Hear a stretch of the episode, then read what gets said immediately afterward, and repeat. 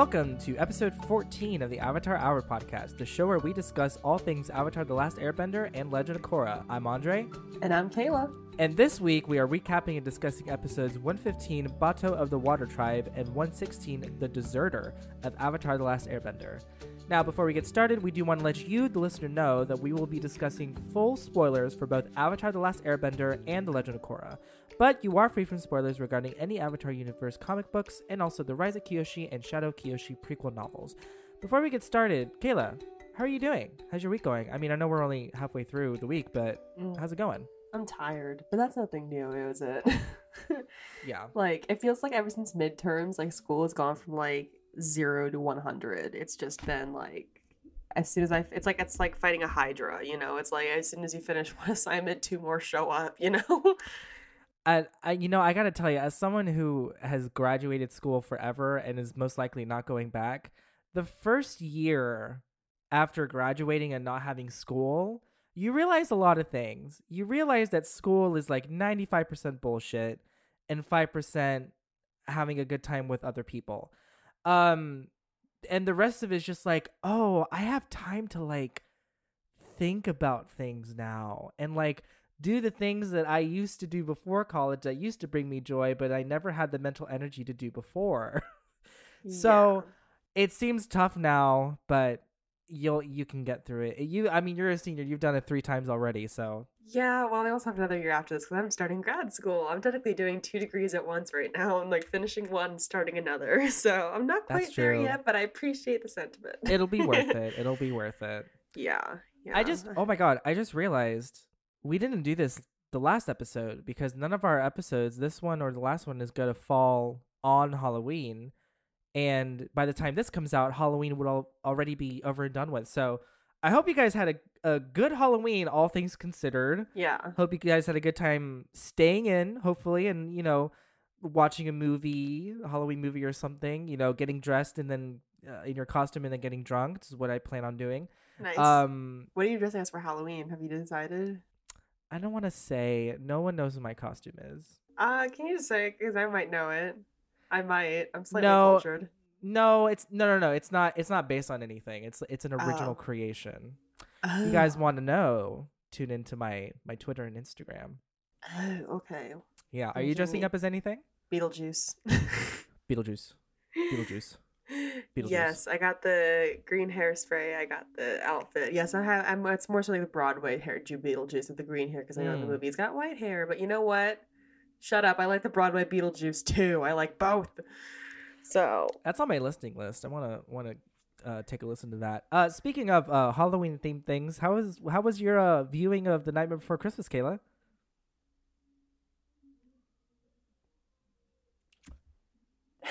I tried Oh, I see. I see. Someone so, insert someone insert the cough there. so what I'm what I'm hearing is that you you failed. I did At fail. your- You you had one job, I did. I had so many jobs though other than that job. Kayla. Ugh. Um, but it's also the nightmare before Christmas. So I think as long as I do it before Christmas, I think it's okay. Yeah, you said that three weeks ago when you said if as long as I watch it before Halloween, it'll be okay. Mm. All right. Well, listeners, if I come back for season two just by myself, you know exactly what happened. Okay. Uh, That's fair. a fireable offense not watching The Nightmare Before Christmas. oh wow, okay.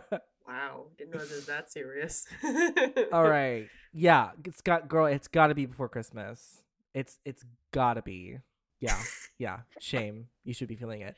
All right. Let's talk about the news. No Avatar news, but again, here's your weekly reminder about our upcoming live stream.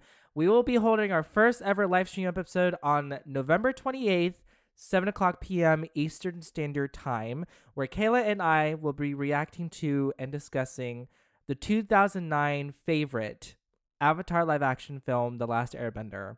Wait, was that 2009? Yeah. Really? Was it not? Oh no, now you got me. Now you got me Sorry, I thought that 2000. Wait. It's 2000 it has to be. Or am I mixing it up with the actual? Oh no, it's 2010.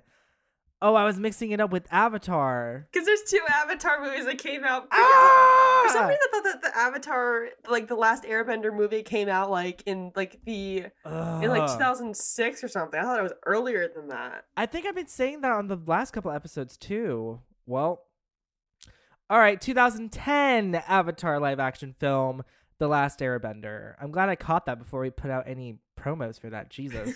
um, yeah, so the live stream will be hosted on YouTube. We have decided, and we'll be starting the actual movie around 7:30 ish, so we can give people plenty of time to get logged in and settled and whatnot.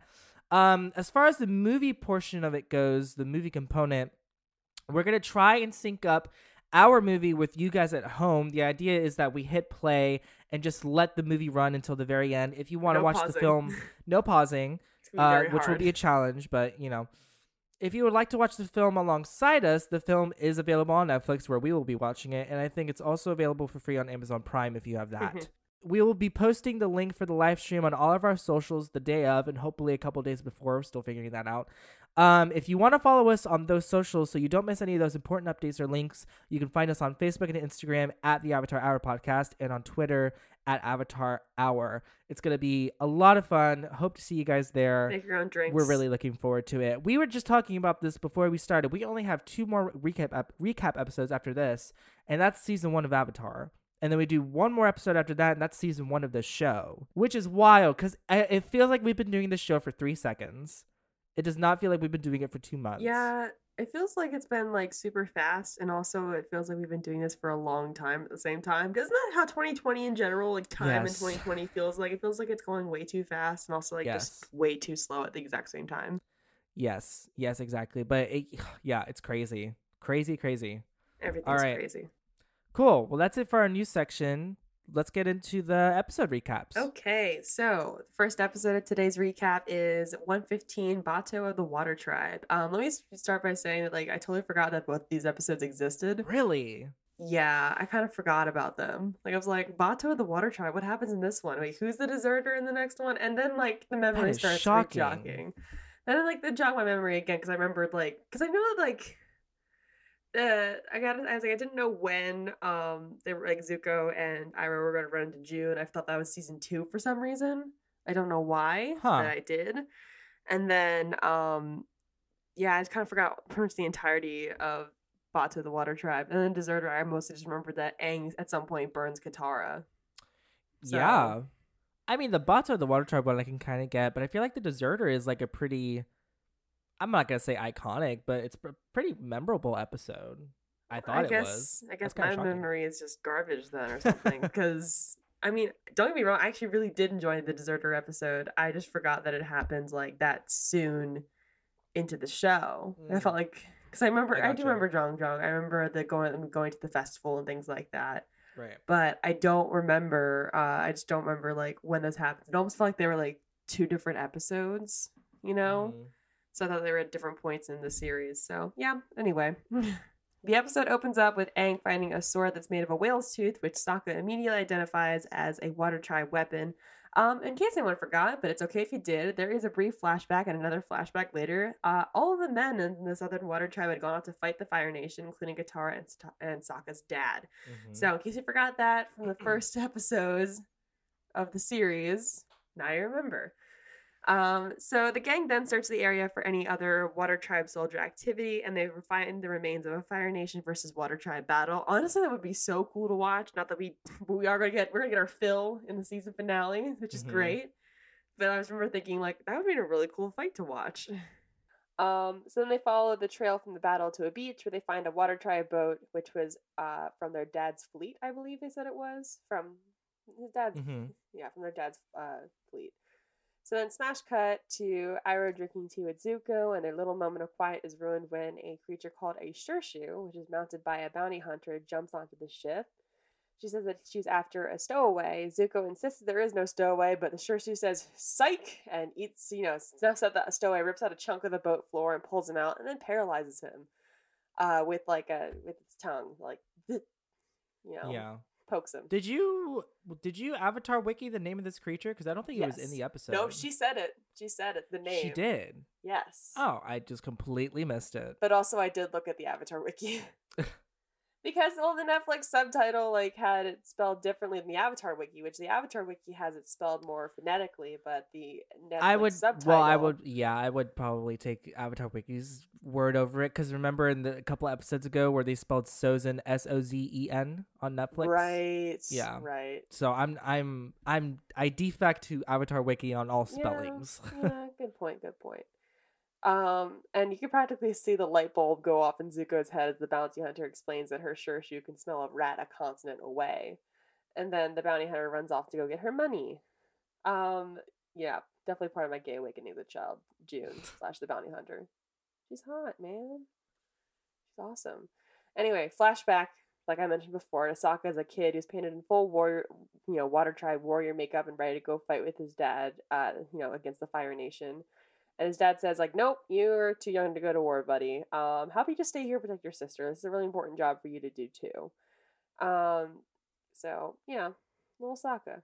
really touching like really gives you a more of an insight to how um how Sokka uh, why Sokka is the way he is in some Mhm. instances where he, especially when he's very protective over his sister like it's not just the fact that he's the older brother it's that it was this like Literally job, job. that was given to him by his father so and yeah then he's also kind of in charge of like the entire village too, like protecting the village itself. You know, like Right. And felt- I also can I can I just say the the way they also handle that too, it's like Sokka never po- at no point ever goes Dad told me to protect you and protect the village, and that's what I'm gonna do because that's what he like. They don't need to do that on the show. Like we know that that's what Sokka has to do because it's the way that Sokka acts and presents himself, and the way he he protects his sister above anyone. So mm-hmm. I, I love that it's it doesn't have to be super highlighted. Like it's just a very subtle thing to Sokka's character. it's like it's a big, it's literally like a textbook example of show don't tell. Yeah, yeah. You know, which I've heard is a bit of a problem in the Avatar movie, but we're not there yet. Oof. We're not there yet. Anyway, flashback gets interrupted by someone walking up to their campsite, and turns out it's a water tribe guy named Bato, who is a friend of Sokka and Katara and uh, their dad.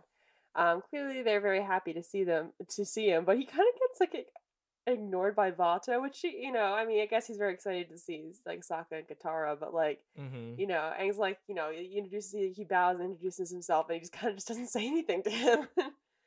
I don't know, it's kind of like, oh, Yeah, I think they were trying to plant the seed of, of oh yeah, the not the like the distrust, but like the um being left the off kind of puttedness about him that makes Aang do what he does in the episode. But Yeah. yeah. I I I know I know I notice things now that I didn't notice before. Um, or if you want to take it, uh, you know, uh, real deep, yeah, go for it. maybe Bato is kind of like, hmm, the Avatar is the reason why we had to leave to go fight the Fire Nation and why we're away from our families. Ooh. If you wanted to go that route, but I feel like Okay. that's that's It's reaching not really just a explored tad. that much in that episode, but you know what? That does make sense in canon. So you know what? I'll take it. I'll take it.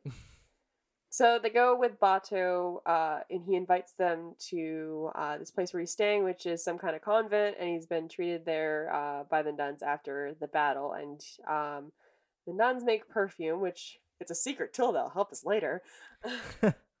Uh, and then like Sokka cracks a joke about Appa smelling bad, and it's the return of the cough gag. Like, I screamed. I completely was not prepared for the return of the cough. Was not prepared at all. it's one of my favorite running gags, like in the history of. I audibly went. it's like, oh man, it's like almost as good as like any of the running jokes in Arrested Development. You know, like Oh, Arrested yeah. Development's like the master of like running jokes, and this one's like you know up on that list of best running jokes on TV shows. for sure. Um, I just wanted to comment on that. It's the only reason why I mentioned the perfume thing immediately. Is And because my I my wanted to talk about ears are are out and open for future occurrences of the cough. seriously. So then Bato invites them into his room, which has traditional water tribe decor, including animal pelts, which is another point, another kind of jab to Aang about like you know how he doesn't fit in with this because you know he's Yeah. the vegetarian. It's like another literally jarring like direct contrast type thing. So you know, I see you writers, I see Mm. you. You know, Now remind subtle, me, which is cool. remind me because I I watched this episode last week. Did does Aang like visibly recoil at the animal pelts? You kind of like, oh, animal pelts, like that. That's great. You know, we kind of like the because you remember that he's the veg. Nothing could be better. Kind of like it's kind of like the sarcastic, like uncomfortable kind of approach to it. so Right, I'm like, right, oh, right, you're a vegetarian. I keep forgetting that. Interesting. So, yeah. Um, and then Sa- uh, Sokka and Katara catch up with Bato and unintentionally leave Aang out. You know, nailing that a little further. Yeah. Meanwhile, the bounty hunter, June, that's her name, um, easily crushes a dude in arm wrestling, which, you know, that's my kind of lady right there. This was such know. a yes. Yes. my kind of girl. There is no way this woman is straight. No. I, am just gonna say it Oh right my God. right now. You're absolutely right. Like, this is like this is like a Sami prototype one like one. Like this is like Gothasami. Like, yeah, goth, like, got the Sami, yes. Gothasami. like, there you go. I see it now. I see it now, and I can't unsee that. Or is Also- Asami nicer June? We don't know. You know what? It could be both, right? It can go in both directions. That's Swings- true. Swings both ways, I guess. Oh, she swings both ways. Yeah. Exactly. There you go. See, so does Asami. I had to put that joke in there. It was important. oh my god. So anyway, Zuko and Iroh come in after she wins the arm wrestling match, and Zuko demands that uh, to use the Shirshu to track down uh, Aang by using Katara's necklace. You know, because he took it from an earlier Mm. episode. Uh, yeah, and so cut back to the A plot. Bato says that he's expecting a message from Sokka and Katara's dad about his whereabouts. Once he gets it, Sokka and Katara can come with him to see their dad again. Hooray! But then Aang uh, runs off, so he doesn't hear Katara and Sokka say, like, no, like, we gotta honor our promise to Aang and help him get to the Northern Water Tribe. And Bato's understanding about that, which is great. I mean, We don't, but Aang doesn't see that happen.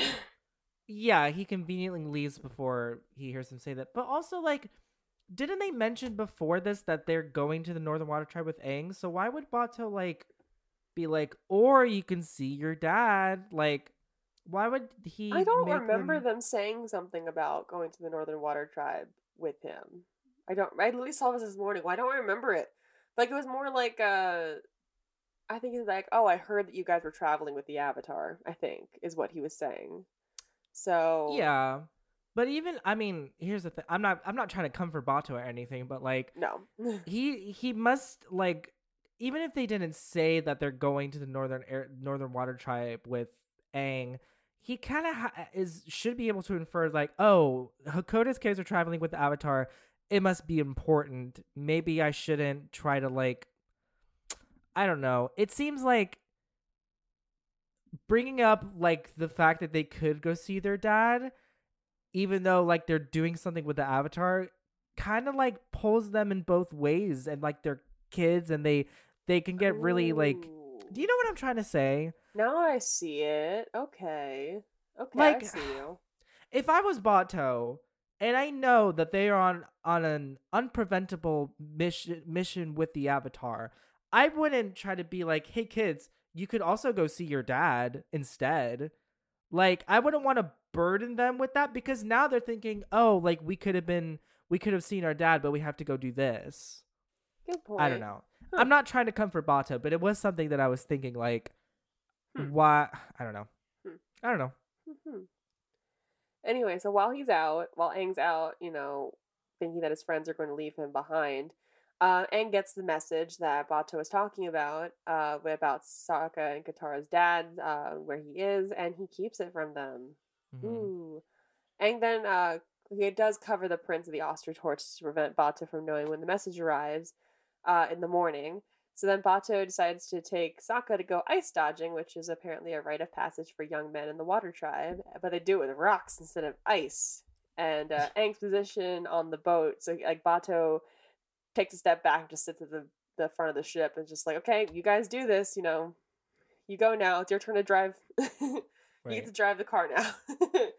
oh my god, it's like a more deadly version of like a driver's test almost. Now that I Basically, think of it. Now that I think of it.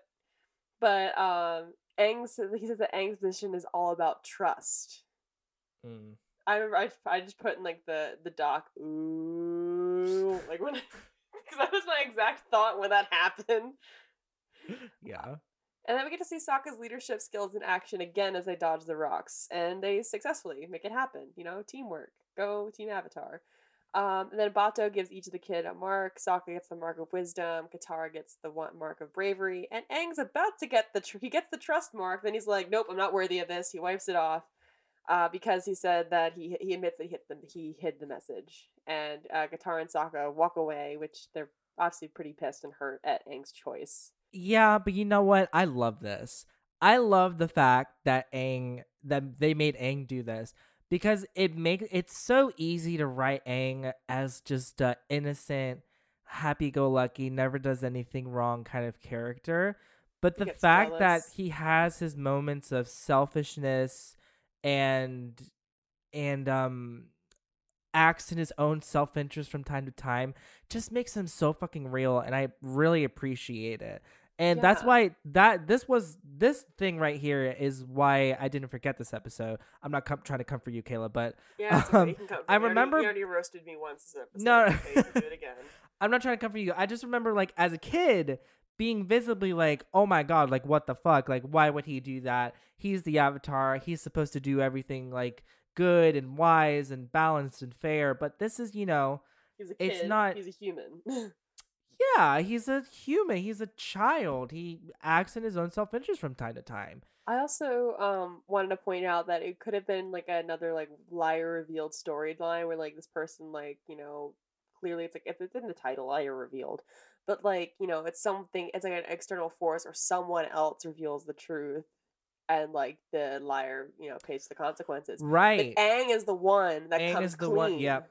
So you gotta, I mean, like that's like a pretty, you know, it's a pretty that's a testament to his character right there, you know. I think the wrong way to have done it would for aang t- to hide the message and not show him struggle with that decision because we do Mm. see him struggle with it and Yeah. that's why it's an You easily redeemable thing. The, when he gets the truth, like when he gets like the trust uh, position, Right. When he gets, and when like he arrives back there after hiding it in his jacket, you know, like, Yep. as soon as he gets the message, and he's like, "Oh, everything's fine. Oh my god, you know, I don't feel any guilt whatsoever." And that's know. the reason why we are back on his side by the end of the episode because we have seen him struggle with it and we have seen him to a certain extent pay for it. Like there were consequences to it, even if they weren't permanent or long lasting, there were consequences that he still had to suffer. So yeah, they did it. Consequences. They were very, and I like your point about how it wouldn't have hit the same if it if the message like accidentally fell fell out of his shirt or something, or someone else revealed that he hid the message. Like I think it's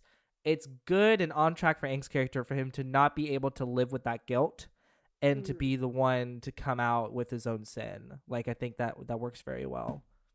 we stand. we stand the writers, we stand the characters. That's good. Yeah. So um meanwhile, Zuko, Iroh, and June, who uh are all tracking the scent uh to the herbalist from the Blue Spirit episode, and they uh she thinks that her cat Miyuki got in trouble with the Fire Nation again. I wanna know what did Miyuki do to get in trouble with the Fire Nation? What kind of did- deep state conspiracy was Miyuki a part of that the Fire? Nation has put her on their shit list?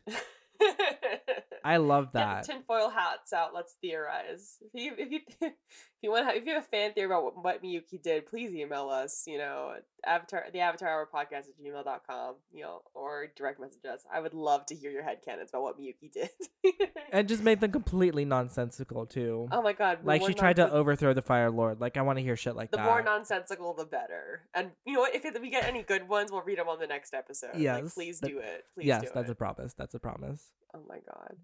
So then they also just basically kind of do like a recap of the last couple episodes before this, basically by visiting, uh, you know, the the herbalist and uh, Miyuki, and then going to Aunt Wu's village, and then Which is cool. I I appreciate that. I appreciated it. Yeah, because again, it's the whole the world feels lived in sort of thing. These characters live beyond, um, you know, the When- twenty minutes that they're on the screen. I really like that. It's a subtle touch, but I appreciate it all the same. Plus, you know, we always like we like cats. We like Miyuki, so you know, Yeah. icon, the legend Miyuki. Supreme Lord, Supreme Overlord Miyuki. Oh my god, yes. so uh, Sokka and Katara make up their minds to go and visit their dad and leave Aang to go to the Northern Water Tribe by himself. And then, bada bing, bada boom, the Shirshu arrives and forces the gang to get back together, essentially. But before the Shirshu ruins the party, uh, the not party, the, the separation party, I guess. I don't know. I'm trying to be funny. This not working. Uh, but anyway, so Sokka and Katara change their minds about leaving Aang behind, and they try to go back. Um, Bato gives them the map to the dad so they can find him later. Then they get captured by Zuko, Iroh, and June and paralyzed with the venom from the Shirshu. Aang got the warning to run by the Mother Superior of the Abbey that he that they were staying at, um, and then he swoops in to save them. So yay, you know, friendship. So they end up having. I actually think this is one of the coolest set pieces that I've seen so far. Like one of the most think so, creative. I think. Like you know, it's kind of like it's Shirshu versus Appa. So the animals get to fight each other, and then we have Zuko versus Aang, uh, which you know is cool stuff going on. Iroh's just sampling the perfumes, and um, but I guess my favorite part I- of this is the fight over the uh the well. Yes, yes. Let's just can we backpedal Can we just to talk about Iroh? that's, that's why I to Iroh. Because that I don't know how to explain it, but that is symbolically me in my life. Like when there's so much confrontational shit going on in my life, which it feels like there always is, I'm just in the background sampling some perfumes. Like I'm just so unbothered. I I love this. And the fact that Iroh is like, I could help him, but and he eyes those those perfume canisters in the corner of the Samples abbey. He and steals he's one. just like, he staples and he one steals steals one. We see you, like, Iroh. We see you. Um, real quick though, this fight, yes, over the well, love that. But there Yeah, is that's that creative. that that part where they're on the roof, and I noticed something really cool. Um, where Aang is against one of the pillars, and there's a head-on shot of Zuko running at him with the with the like a fire blast behind him, about to fire blast him, and then Aang jumps over him, and it, it the shot is essentially exactly the same, but it's Aang running at him with the same kind of move. And I just thought that was a really cool, like, sort of parallel kind of thing. Because I think this is really the first fight with the, their foils. this is really the first fight um, with him. Also, wait, hold on. Freeze, pause. This is after the Blue Spirit episode, isn't it? yeah. Okay, well, there we go. That's a whole different dynamic now because now they're fighting knowing that they can fight together very well, but now they have to fight against each other. I Mm. wait, wait a minute. That's a layer I did not realize until this very moment, and I fucking love that. That is probably why this fight hits so differently. Is that it's a, it, it's intense and hesitant at the same time. Oh my god. Ooh, ooh, I didn't even think about that. Love- Wow. love love love that because i was just about to say like th- like these fight scenes are really starting to find the rhythm and the pace of of the really good avatar fight scenes but the fact i realizing that that comes after their them fighting with each other in the blue spirit episode that's a whole other meaning baby i love that Mm. That's how I mean we know it's after the blue spirit because we see the herb the the know, like Right. the herbalist, so we know it's after that the storm, right you know, and it's after Aunt Wu's episode. Sorry, I don't remember the fortune teller. Sorry, I'm I literally recapped that episode last week. Was it? No, two, two, weeks ago two God, weeks ago Ugh, time has no meaning anymore. It's 2020. you're forgiven it's fine Okay, okay. Anyway, we're almost done. We're almost done. Okay.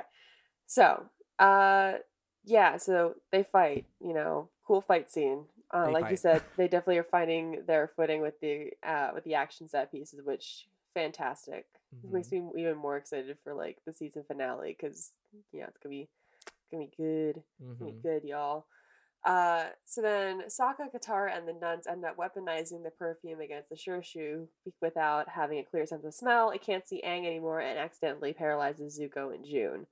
Um, of has a little bit of a kind of gross moment where he pretends to get paralyzed so that June lays on top of him, but like I mean, it's not as bad as some people were making it out to be. And I'm like, "Uh, I can no why some people are kind of definitely not like it's not great but it's also like not because i have seen um posts about how um no one talks about the fact that iroh was like super like sexually harassing june or something and i'm like oh like maybe and then i watched the episode i'm like I wouldn't call it sexual harassment, but it's also not great either. Yeah, I mean, also I'm not trying to pass it off because it was it was kind no, of weird, no. but Yeah, yeah. I, I definitely said it was not as bad as I thought it was going to be, honestly, because I knew because as soon as I saw June in the episode, I'm like, okay, this is what people talk about with like some of the yeah. Well, this is uncomfortable also the episode where people call Aang an emotional manipulator. So Okay, okay. so like, I mean, I just I just thought it'd be a lot worse because of people because of how people were making some people were making it out to be. But like, I mean, again, it's not it's like it's not, not great. it's not great, guys. Yeah. You know, we don't we don't condone that kind of behavior. Uh, but you know, it's still not quite as bad. But mm, okay, let's. I think if we keep saying we're just gonna keep saying it over and over again, we keep dwelling on this moment. So let's just move on. Uh, so now the gang realizes how much time they're losing, and they're off to the Northern Water Tribe, but not yet because we still have one more episode and one more uh, detour. At least one more, right? I love that these past couple of episodes have ended with them being like, "Oh my god, we have to go We to the Northern going, we need to Water Tribe," and there's still like six episodes of them not getting to the Northern Water Tribe just yet. It's Ugh. like me with the, it's like me with an assignment. Like, oh, you know, I'll get it done tomorrow. Oh, I should probably get this done. I should probably get this done. And it's like two days before it's due. Like, I okay. I Well, that no, that that's me with Mm. um. Anytime I have to like donate clothes to like the thrift store or the Goodwill or something, it'll, that shit will sit in my car for months. And then I remember on the off chance that I open my trunk for whatever reason, oh yeah, I still have those clothes in the back. I need to go. They've been sitting there for six years. Maybe I should go, you know, put those in a Goodwill bin. good idea. Good idea. you checked your car recently? When's the last time you did that? I'm fairly certain I can say with 98% certainty that there are no more Goodwill donations in the back of my truck. um, but Aang does give Katara her mother's necklace back, and she kisses him on the cheek, and the episode ends them flying off into the sunset. Aww. That's it for that episode. We will be right back with more of the Avatar Hour after this ad break. And we're back. All right, let's get into 116 The Deserter.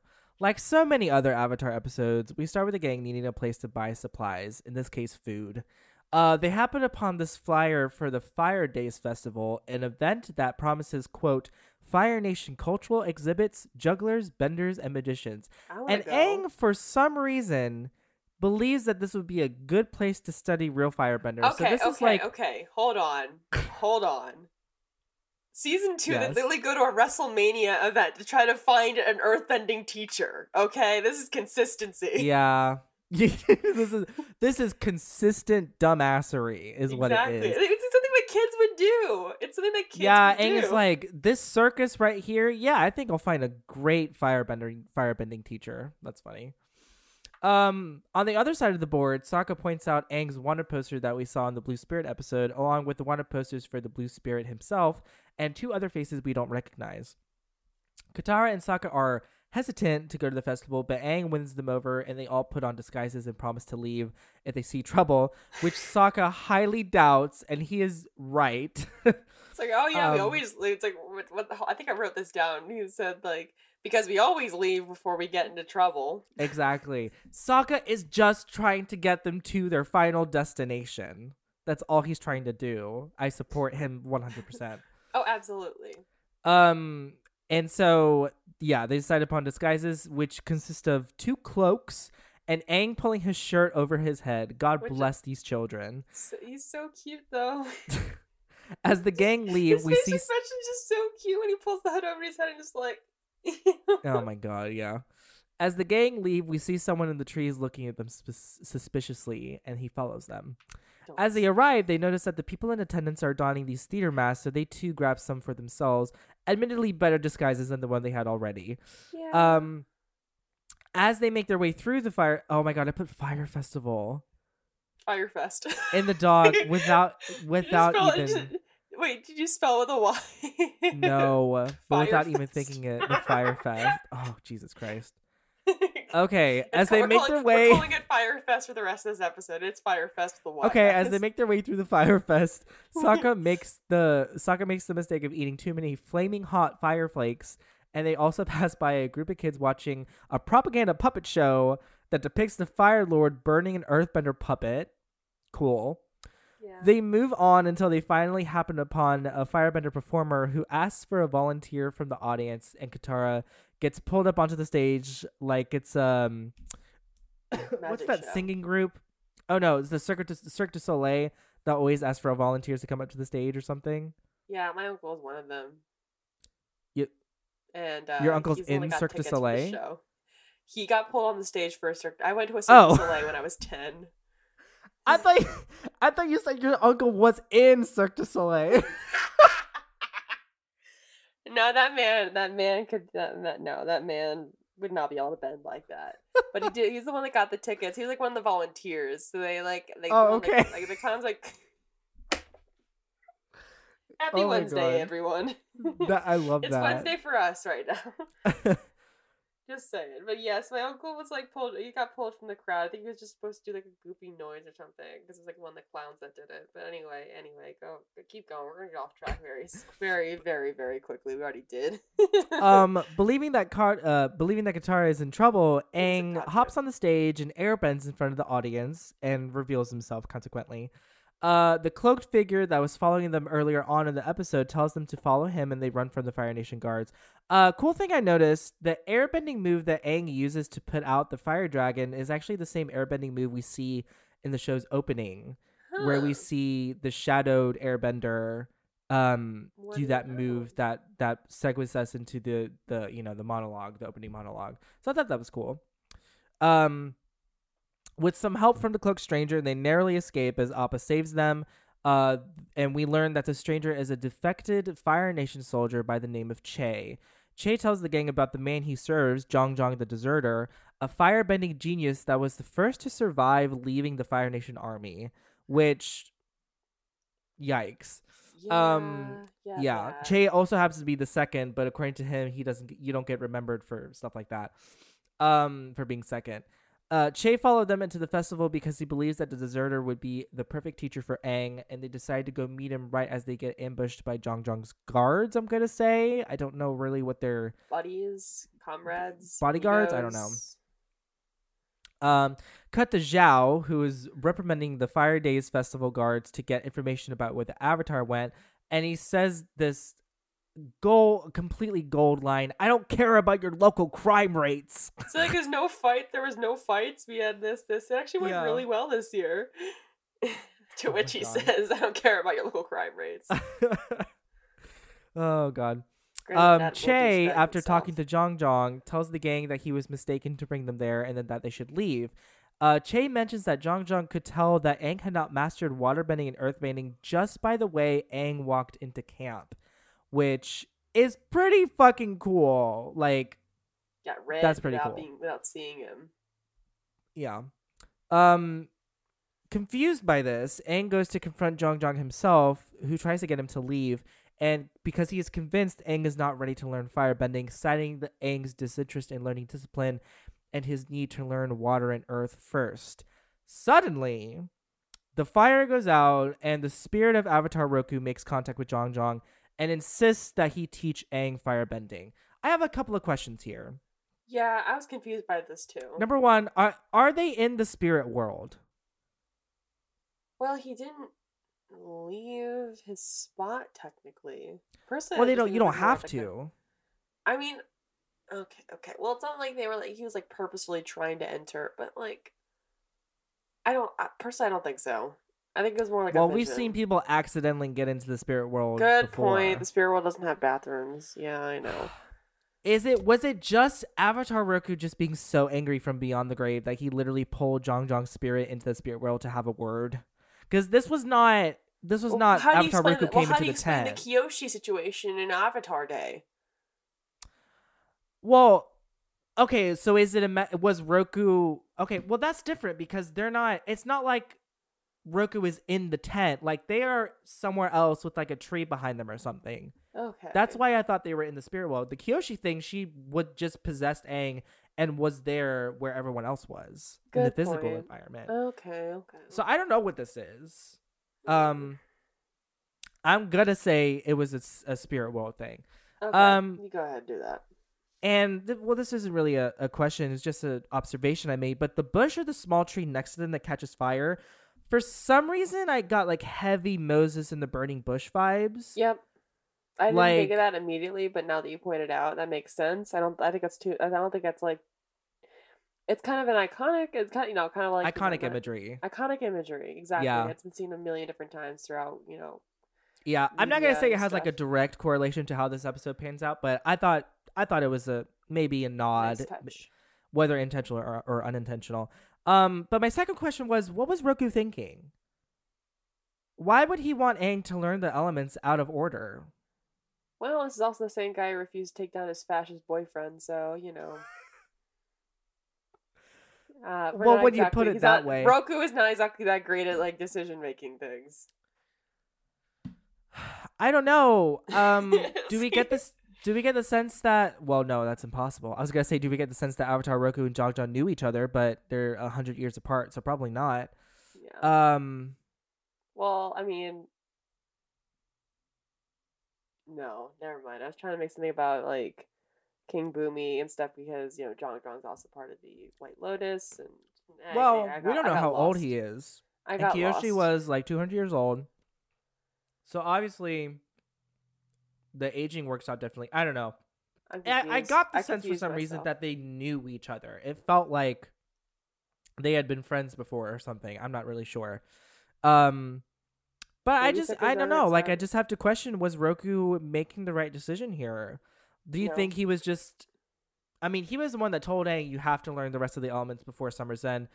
Do you just think he intervened because he realized how many detours Aang was taking. He was like, "Hey, he's here. Just do it while he's here, because he's gonna be in another three other detours."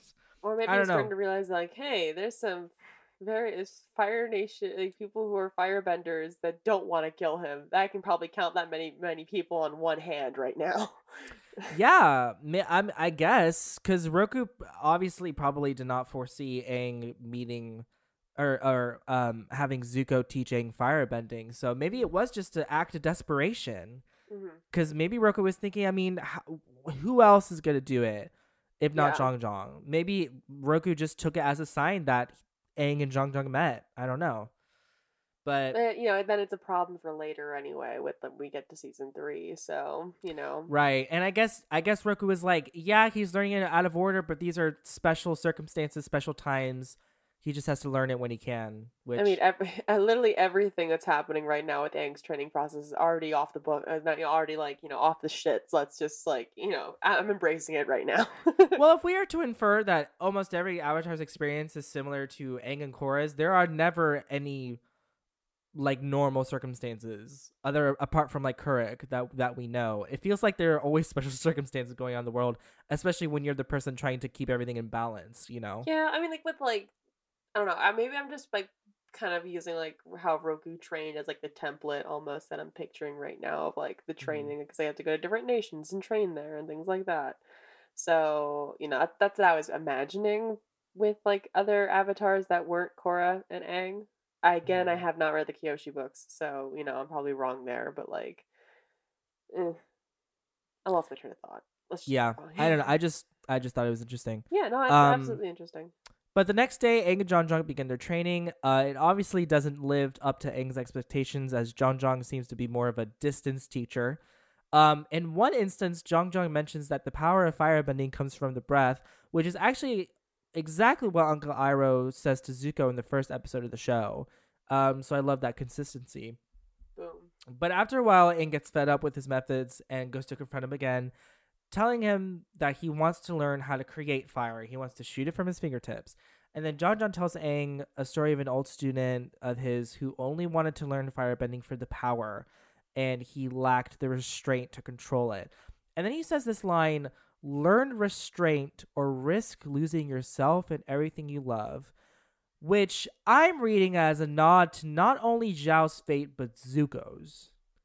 Because Zuko did not learn restraint in that cave, in the, the crystal caverns, right?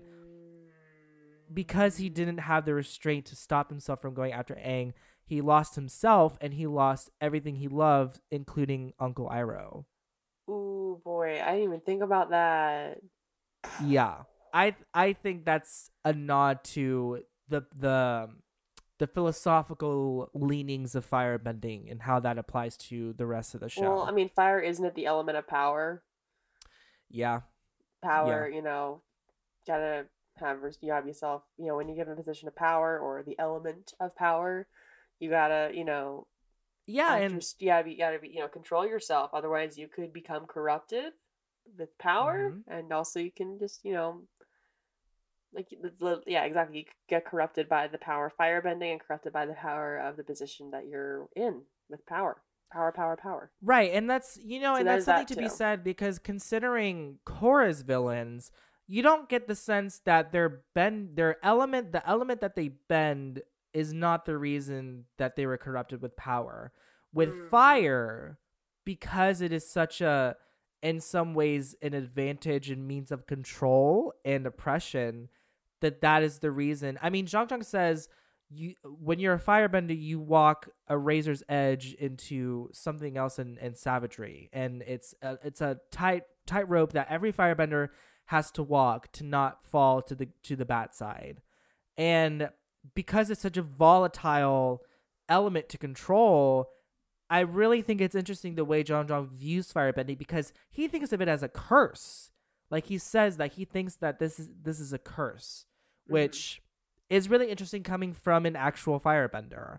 Like we don't really get a bender in this universe that hates Hate- the element that they exactly, bend. exactly. I forgot. Yeah. Right. A lot of lot of deep stuff going on here in this in this Good episode, for sure. Sorry, Um. So Jeong Jeong is called by his guards to check something out, and Aang gets real cocky and starts firebending on his own. Um, Katara tells him to be careful, but he doesn't because he tries to mirror the move from the circus performer and the festival, and he accidentally burns Katara's hands. Uh, she runs away, and Aang, Aang looks after her in horror. This was shocking. Even watching it again, I mean, like the way it plan- I had a pans out, the whole time shout out to the music here because the whole time Aang is firebending, the music is very like foreboding and kind of like unsteady. Um so I yeah, I was it's it's a shocking scene. like as a viewer too. Like I mean, the person who like just and, and just like again, I knew it was going to happen because as soon as I Mhm. started realizing what the episode actually was about, then I'm like, oh, Katara's gonna get burned in this. I knew it was coming, but I still had a hard time watching. Yeah. Yeah. You know. It's really like, oh shit, like yeah. hmm Um, Jeong Jeong comes back, tells them they have to leave, but not before giving Aang an extremely disappointed look. Um, Katara, trying to ease the pain of the burns in the water uh, by putting her hands in the water, she accidentally discovers that she has the power of healing, which Jeong Jeong tells her he- has seen from the great benders of the water tribes and wishes himself that he could have that ability. Um, because to him, again, fire only destroys. That's all it. That's all it does for him. Um, uh, also a, a big development for the universe, the idea of healing uh, with water. And uh, there was this one TikTok explaining how it actually makes a lot of sense that water bending has the power of healing because there's the way our body heals by itself is um there is a, a strong connect to how like the water in our body helps to heal uh, any injuries or anything. I have to try to find it again and show you because it's a, That's it's a really really cool. Yeah. Well, Um, suddenly. Zhao attacks the encampment and confronts Jeong Jeong, and we learn that Zhao was the student he tried to warn Aang about, which is not like a huge reveal because when Jeong Jeong was telling Aang about that student, it was kind of like fading in and out between like him and Zhao, so it was kind of obvious who he was talking about. Um, in a small cutaway scene, Aang tells Katara that he will never fire firebend again, which he Comes doesn't until season three. Yeah. So he kind of keeps keeps his word, but the idea that I mean, it, really makes sense the way he reacted because again, like being an airbender, I mean, they're pretty much pacifists if they can help it, right? And mm-hmm. the idea that not only he hurt someone else, but it was someone he cared about, really got to him, and he doesn't want to have that ability again. So interesting, interesting thing to to hold on to and, and keep a lookout for. Uh, back to Jeong Jeong, Zhao tries to capture him, but he disappears in a flurry of firebending. Um, Zhao and Aang face off for the first time, like one on one, I think, right? Yeah. Well, I Interesting. mean, nope, that was not one on one with the blue spirit. Never mind. Never mind. No, yeah, the, he, they weren't fighting Zhao in particular, but Yeah, but it wasn't. It's not really a fight because Aang doesn't really have a um you know hit back, but he realizes that you know once he learns that Zhao was the student, he puts two and two together and he plays on Zhao's lack of control and restraint. Literally Um, roasts him. The, he really, he kind of he roasts him figuratively the entire time. Oh yes, While Josh Um, trying to roast him literally. he continues to dodge his attacks and goad him into burning down all of his ships, winning the battle. Um, again, a, a very clever way of um essentially the beating the bad guy. Uh, kind of like how we saw in Bato the Water Tribe. Um, and yeah, they fly away on Appa. Katara heals Aang of a small burn, and Sokka picks on her for all the first aid that she provided him in the past. She's like, I Um, guess I've is- always known how to do this. And then, immediately Sokka goes into, really? How about that time I got two fish hooks in my finger? And I'm sorry, that part made me laugh because it stuck with me. Like, like, how about that time I got two fish hooks stuck in my finger? He's like, we ha-, and then he's like, how do you have two fish hooks stuck in your finger? And she's like, well, he uh, tried to get the first one out with the the second other one, which seems very Sokka. well, speaking of like uh water and like healing and stuff like that, so like you know Mhm. like those like uh hydrocolloid bandages, these things. Oh yeah. So it's like meant to create like a moist environment and um, you know, helps heal that way. So it keeps like it's waterproof but also has like you know, it's like it provides a moist environment to help heal faster. I don't know. I thought that was interesting. It's on my Interesting. desk. yeah, so I really. I, I really have to find that TikTok. I want to try to find it for a fandom corner one day. But yeah, it's really interesting. Um, definitely really thought out, like everything else in the show. Um, but yeah, that's the episode. One fifteen and one sixteen. Well, we're not done with this episode yet, but we're done with recapping the episodes. Yeah, yeah. Okay, so fandom corner this week was this interesting post that was found on Instagram. I I I, sent it to you because I was scrolling through our our social media feeds. Uh, because we do follow a lot of meme accounts. Um, And, like, but theories this was from I believe Avatar Craze. They didn't come up with the the what we're about to read you, but they were kind of like they posted. They were like, "Huh, what do you guys think?" I was confused the entire time with this one. I will say, like, I just don't understand what they're what point they're trying to make. So I'll just read it out loud, and we'll talk about it. Yeah, this is from Avatar Craze on Instagram. Go follow them. They they do a lot of cool things. On there. Nice. Avatar craze. Go follow them. Okay, so this uh, post in particular focuses on the legend of Korra. Mhm. So, Avatar 1 was a useless plugin, according to this person. He was introduced in season 2 and removed at the very end. Something that would have been better was when Unalaq was destroying the past lives, Korra or someone saves Raava as he reaches the original Avatar. Then, when Korra is trying to find guidance and calling on the past avatars, she hit the chilling realization that the ones that she knows are gone. But Wan, in a final moment, approaches her in spirit form, helping her to fix the mistake he made in the past. This is not only gives use to Wan, but gives Korra a unique mentor in seasons 3 and 4. She, as a new beginning of the Avatar cycle, is learning and comparing to the original Avatar. It gives Wan something more than two filler episodes and puts more value on his and Korra's relationship. Well, I wouldn't say those episodes were filler whatsoever. Number one. um, so I want to preface. I want to not to cut you off. I want to Yeah. preface this by saying, I on a tier of posts in fandom that I dislike the most. These are the kinds of posts that I don't like. The ones that are like trying to rewrite like plot points almost always are never actually better than we what is got. actually in the show. I mhm. said last week that I thought the finale for Game of Thrones was not that bad. And I remember when all of that was happening and I was seeing what other people have done on Twitter and it, all of it was like again not any better.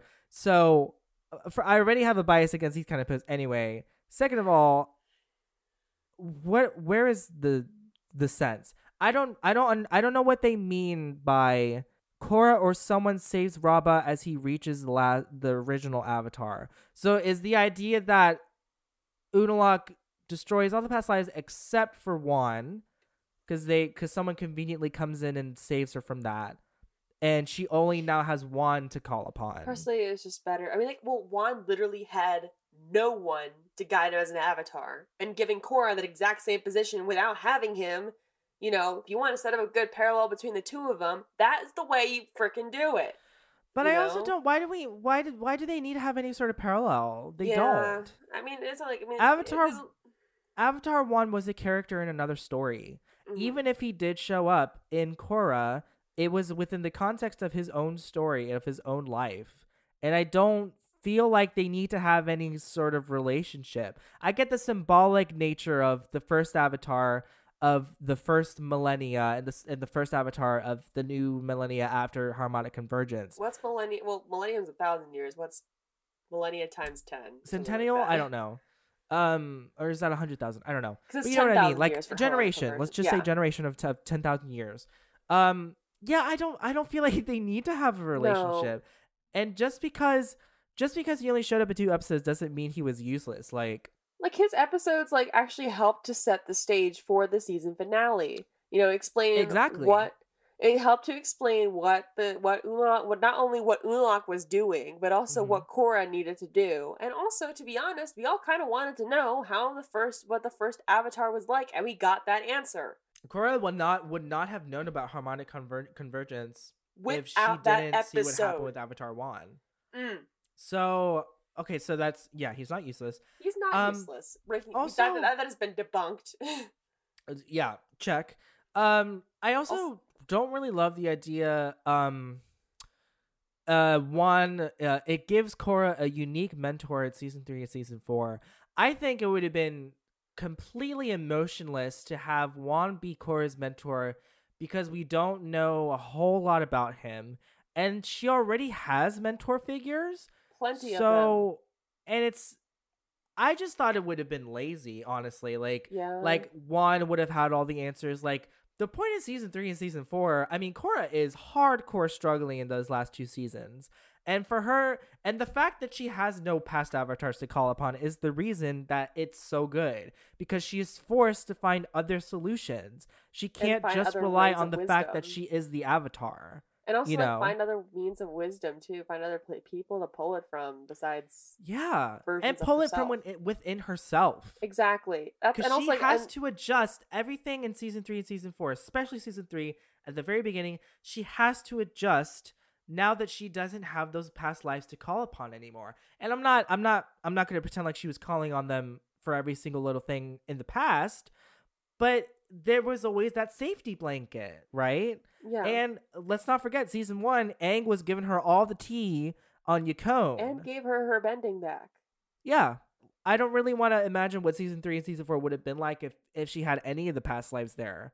Like I don't think it would have been nearly as interesting. Another thing I wanted to say with like um I mean she's like and the one other part that kind of bothers me is like Korra or someone saves Raava or someone or someone you know like I think Yeah. they partly made I mean like season two was kind of a mess but the finale was really good because like you know you see how powerful Korra is even without the Avatar spirit like she literally like was able to like she didn't have her bending she and she didn't have her past lives. She literally just pulled from within herself and made a really cool blue giant of herself, and freaking astral, you know, astral projects herself to go fight Yeah. another blue, another giant. You're like, that's pretty freaking cool. Like yeah, she doesn't. I mean, yeah, That's she from doesn't. her. She doesn't need no That's man. from her. That's not just from like the fact that she, like she's like she has the avatar spirit taken out of her. She did that herself. Okay, like right. I just don't. I just sorry. no. This is just this is just a whole lot of mess. again. I just don't like these posts. It's like, all right, I'm gonna rewrite blah blah blah blah blah.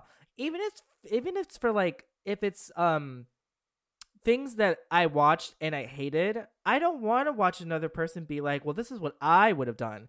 Because there is, I just have no interest in any of that, honestly. I don't know. Depends. It depends on like. Sometimes I like watch like there's a there's a good video on like what if the prequels were good or something like that, and I like those videos. But sometimes you know you've also like I put a lot more time into it. This person looks like they put maybe all of uh thirty minutes in. You know. Well, I am being a little hypocritical here because I do love fan fiction. Oh, and that yeah. is, in some cases, a rewrite. But it's not in a like, here's how I would have done it sort of exactly. There's the, you it's know. like less pretension. Pretension is that even the right word? it's Yeah, less, it's less pretentious. like that. It's less pretentious. This feels more pretentious. Pretentious. English. Yeah. so yeah, uh, I was. I don't know. I mean, like, where's this person's TV pilot? Like, that's what I want to Yeah. know. Like, Exactly. That's I'm that was the thing with the Game of Thrones thing too. I'm like, oh well, I can't wait to see all of your TV pilots coming in September because apparently we're all writers now. Like, Yeah. I don't know. exactly. there's just a, a fine line I think between um like fandom engagement and then like this kind of thing. Like I just Mhm. I just don't vibe with it, man. Yeah. Cool. Well, now that we've thoroughly torn that apart, let's move on to our social media plug. We plugged it at the There you go. beginning, but we're going to do it again because, you know, that's how we do it. If you feel like we missed something in our discussion or maybe disagree with a theory or this fandom corner that we just talked about, Or Uh, we have a theory on how um, Yuki uh, got in trouble with the Fire Nation. That's yeah, or if you have any any um, you know, headcanons about how Miyuki got in trouble with the Fire Nation, we want to hear them. Uh, you can email those directly to us at uh, the Avatar Hour Podcast at gmail.com, or you can follow us at Facebook and Instagram at the Avatar Hour Podcast and Twitter at Avatar Hour. And if you would like to follow us personally and you want to know what my Halloween costume looks like, you can find me on Twitter at hey it's underscore Andre. And you can find me at Kayla underscore underscore Gagnon. All right, that's it. That's it. we did it. I hope you guys had a good, fun, safe Halloween. We've got two more recap episodes and then our very, very fun live stream episode. Thank you It's gonna guys so much for listening. I'm Andre. And I'm Kayla. Bye, everyone. Bye.